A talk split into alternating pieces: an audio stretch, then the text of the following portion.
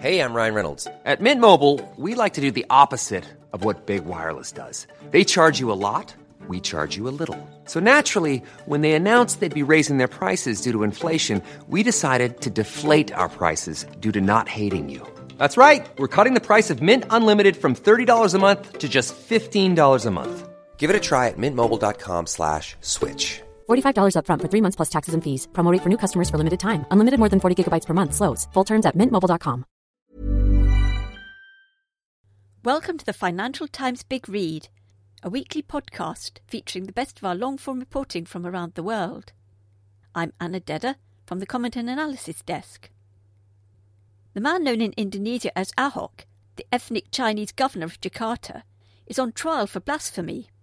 The case has fueled religious and ethnic tensions, and as elections for the capital's leader approach in February, his legal battle has wider significance in Southeast Asia's biggest economy than just for his career and freedom, says Ben Bland. Please protect us, O Lord, wails the Christian preacher, his voice quivering with emotion. Now is the time, let us not be afraid, he adds. By his side, on a small stage, stands Basuki Tjahaja Purnama, the governor of the Indonesian capital of Jakarta, eyes closed tightly in prayer. In front are hundreds of Mr. Purnama's supporters, representing the many religious and ethnic groups that make up the world's most populous Muslim majority nation. Evangelical Christians wave their hands in rapture, while some Muslims echo the cries of Amen at the end of every invocation. Buddhists, Hindus, and others watch in respectful silence at the start of a campaign event at the governor's re election headquarters in Jakarta. Mr. Purnama, a devout Christian, will need all these prayers to be answered if he is to keep his budding political career and his freedom. The blunt speaking 50 year old politician, a member of Indonesia's minority ethnic Chinese community, is on trial for blasphemy and faces up to five years in prison if convicted, as the vast majority of those charged with such offences normally are. He was accused of insulting Islam after a speech in September when he suggested voters were being deceived by those who cite a well known verse from the Quran as evidence that they should not vote for a non Muslim. Yet there is much more at stake than one man's fate. The legal fight comes amid a fierce battle to be the next Jakarta governor, one of Indonesia's most powerful political roles. Mr. Purnama the highest profile ethnic Chinese politician in the era since the fall of dictator Suharto in 1998, had been expected to be re elected in the February 15th election. Some supporters believed he might one day run for the presidency, mimicking his ally Joko Widodo, the current president and a former Jakarta governor. But his comments sparked a backlash that has shaken the establishment, divided the nation, and provided a big boost to once marginal radical Islamist groups. Hundreds of thousands of Muslims flooded the streets of Jakarta in two massive protests at the end of last year, demanding that Mr. Purnama, who is known in Indonesia by his nickname Ahok, be charged and convicted. Alissa Wahid, a campaigner for multiculturalism and daughter of former President Abdurrahman Wahid, who led an unsuccessful campaign to abolish the blasphemy law, says the Ahok case has given the momentum that the extremists have been waiting for. Anies Baswedan, a former education minister and rival candidate for Jakarta governor, says the root of the discontent with Mr. Purnama is social inequality rather than religion. Growth in Southeast Asia's biggest economy is sluggish, job creation weak, and corruption endemic. He says, his supporters talk of a minority, but in what context? Ethnic or control of capital? There are around 3 million Chinese Indonesians out of a population of more than 250 million, and many run small businesses and are not particularly wealthy. But, as in other Southeast Asian nations, the majority of the country's wealthiest tycoons are ethnically Chinese, dominating industries from tobacco to palm oil and property to food production. Anti Chinese sentiments have flared up periodically since Indonesia declared independence from the Netherlands in 1945, often with prodding from opportunist politicians and radical Islamists. Indonesians and foreign investors are watching anxiously amid fears that history is repeating itself. Harry Su, the head of research at Bahana Securities, an Indonesian stockbroker, says that as a Chinese Indonesian living in Jakarta, he feels less safe today than at any time since 1998, referring to the violent anti Chinese riots triggered by the Asian financial crisis. He says, If not handled properly, Mr. Widodo could lose political control of Jakarta, which is an important foothold. Mr. Purnama is a protege of Mr. Widodo and the president's political opponents, chiefly Susilo Bambang Yudhoyono, a former holder of that office, and former presidential candidate Prabowo Subianto, see an opportunity to weaken Mr. Widodo by ousting his man in Jakarta. In the process, they have fanned the flames of ethnic and religious tensions in a country where 87% of people are Muslims, but freedom of worship is guaranteed by the constitution for all six official religions Islam, Catholicism, Protestantism, Hinduism, Buddhism, and Confucianism. Indonesia's reputation for social tolerance is already under strain because of a rise in attacks on minority groups and the increasing promulgation of Islamic bylaws by local governments, from banning alcohol to requiring that women wear a headscarf.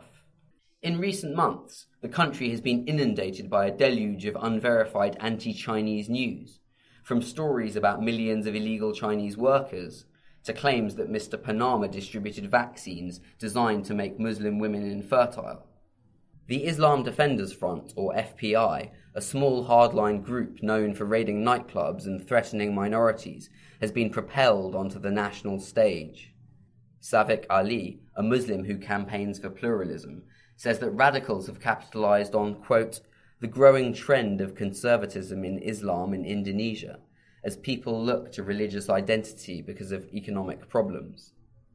Mr. Ali, who edits the website of Nahdlatul Ulama, an Indonesian Muslim organization with 33 million members, says, We're not going to turn into Syria or Egypt, but there will be more tension. Mr. Purnama grew up on Belitung, the tin rich island from which mining company BHP Billiton gets its name. He won election as a local official before securing a seat in the National Parliament in 2009 and rising to prominence in 2012 as Deputy Governor of Jakarta alongside Mr. Widodo, then Governor. When Mr. Widodo won the 2014 presidential election, Mr. Purnama took over as governor, promising to continue efforts to improve life in the sprawling, crowded, and dilapidated city. While Mr. Widodo took a soft approach when dealing with incompetent officials and querulous residents, his protege prided himself on his uncompromising image. The problem with city planning, he once said in acerbic fashion, was that, quote, we decide to defecate first and only then build a toilet. Mr. Purnama's political opponents had long attacked him for the ruthless way he evicted slum dwellers and for his links to some ethnic Chinese tycoons who secured his approval for controversial land reclamation projects in Jakarta Bay. But it was his remark about the Quran, which even friends say was ill advised, that provided a trigger for his possible downfall and for the surge in religious tensions. While he has apologized for any hurt caused, Mr. Purnama remains unbowed, insisting that his words were taken out of context to destroy his political career. Bambang Waluyo Wahab, the vice chairman of Mr. Purnama's re election campaign, and a Muslim who has known the governor for 30 years, says, That verse has been thrown against Ahok every time he's faced an election. It would have been better if he'd kept silent, but he'd heard from Wahid, the former president, that the verse about not allying with non Muslims was only relevant in times of war, and there's no war here. In trying to fend off his critics, Mr. Purnama gave them the sharpest of tools with which to attack him. According to Mr. Wahab, the Bible or the Quran is like a knife. You can use it for cooking or for killing. While many Muslims were offended by the comments, conservatives and hardliners stirred the pot further, circulating an edited video of them online. Mursidi, one of the protesters outside Mr. Purnama's trial, which has been taking place every Tuesday for the past seven weeks, says, I will fight for my religion. Indonesia is Indonesia and China is China, so he should stay out of matters regarding Indonesia. Mohammed Rizieq Shihab, the spiritual head of the FPI, who has been jailed for inciting violence previously, helped lead the protests that brought central Jakarta to a standstill in November and December.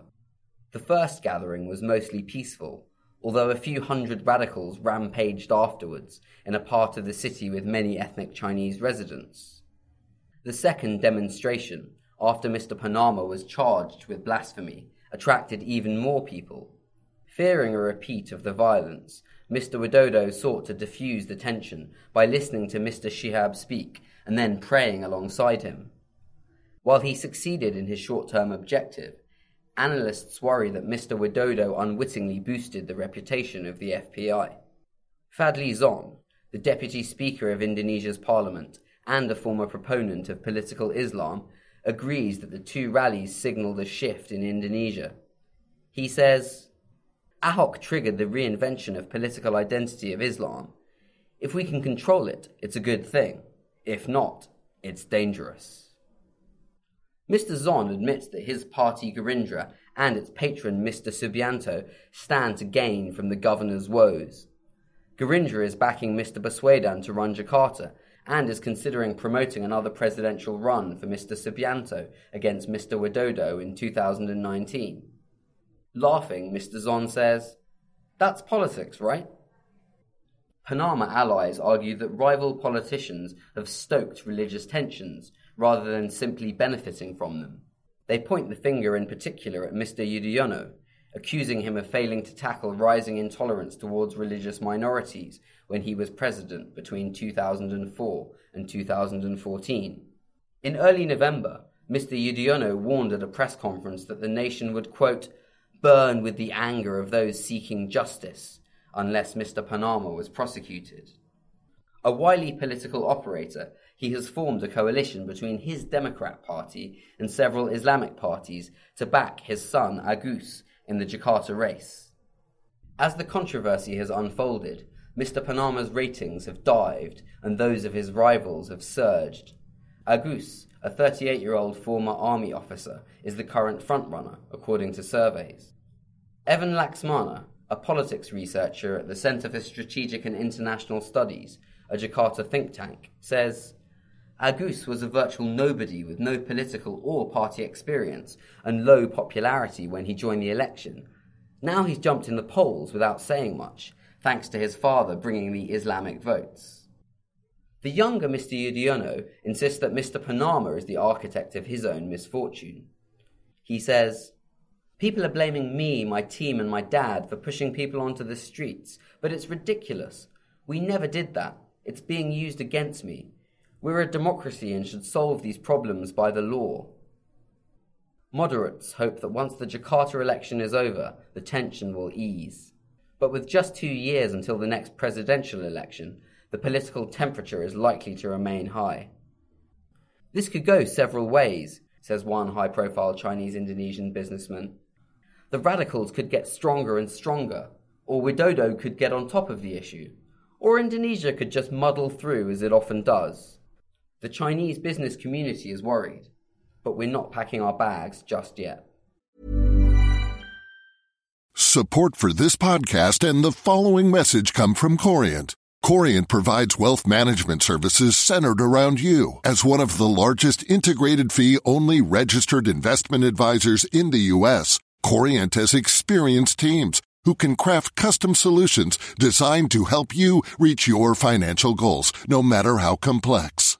Real wealth requires real solutions. Connect with a wealth advisor today at Corient.com. That's Corient.com.